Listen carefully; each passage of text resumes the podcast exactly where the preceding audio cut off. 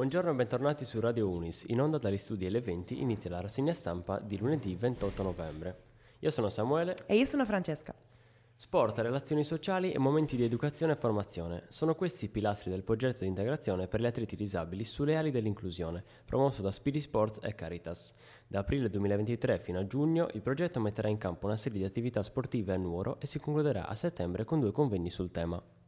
ANSA riporta frana Ischia, 8 le vittime accertate, 4 dispersi. È una corsa contro il tempo per mettere in piena sicurezza via Calerio, che porta nel cuore della zona rossa. La strada statale è stata in gran parte ripulita e il fango è stato riposto dai bobcat ai margini.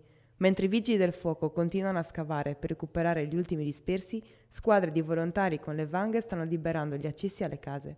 È un'operazione necessaria anche per consentire ai residenti, accompagnati dai vigili del fuoco, di entrare per recuperare quanto necessario.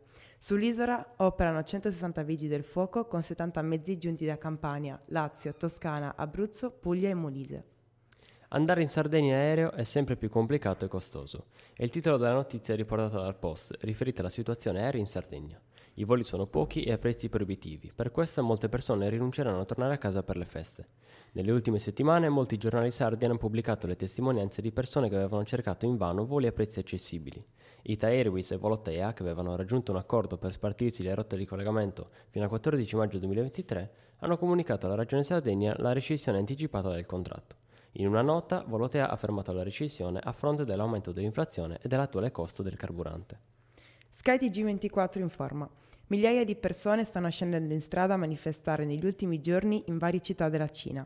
Per la prima volta le proteste hanno preso di mira direttamente il Partito Comunista e il presidente Xi Jinping, di cui sono state chieste le dimissioni insieme a una svolta democratica. La politica della tolleranza zero al Covid, perseguita quasi senza sosta in questi tre anni di pandemia, rischia di trasformarsi in un boomerang per la leadership cinese. E per quanto riguarda le News Unis, si comunica che è disponibile la lista definitiva delle mobilità ammissibile per il bando Ulisse 2022-2023. Il programma di Ateneo finalizzato a sostenere la mobilità internazionale degli studenti e delle studentesse Unis a fini di studio o di tirocinio verso i paesi extraeuropei e verso i paesi europei che non rientrano nei progetti Erasmus.